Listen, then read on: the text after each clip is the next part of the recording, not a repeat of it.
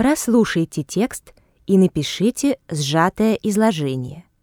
Учтите, что вы должны передать главное содержание как каждой микротемы, так и всего текста в целом. Объем изложения не менее 70 слов. Пишите изложение аккуратно, разборчивым почерком. Все дальше уходит Великая Отечественная война в прошлое, но память о ней жива в сердцах и душах людей.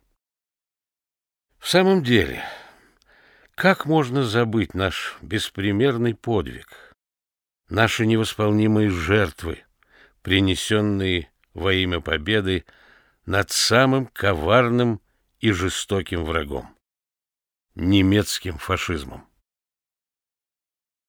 Четыре военных года по тяжести пережитого не могут сравниться ни с какими другими годами нашей истории. Но память человека со временем ослабевает. Из нее по крупицам уходит сначала второстепенное, менее значимое и яркое, а затем и существенное.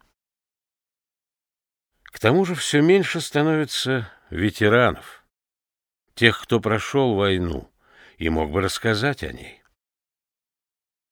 Если в документах и в произведениях искусства не будут отражены самопожертвование и стойкость народа, то горький опыт прошлых лет забудется.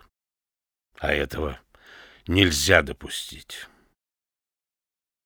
Тема Великой Отечественной войны на протяжении десятилетий питает нашу литературу и искусство. О жизни и подвиге человека на войне снято немало прекрасных фильмов, созданы замечательные произведения литературы. И тут нет какой-либо преднамеренности. Есть боль не покидающая душу народа, который потерял за годы войны миллионы человеческих жизней.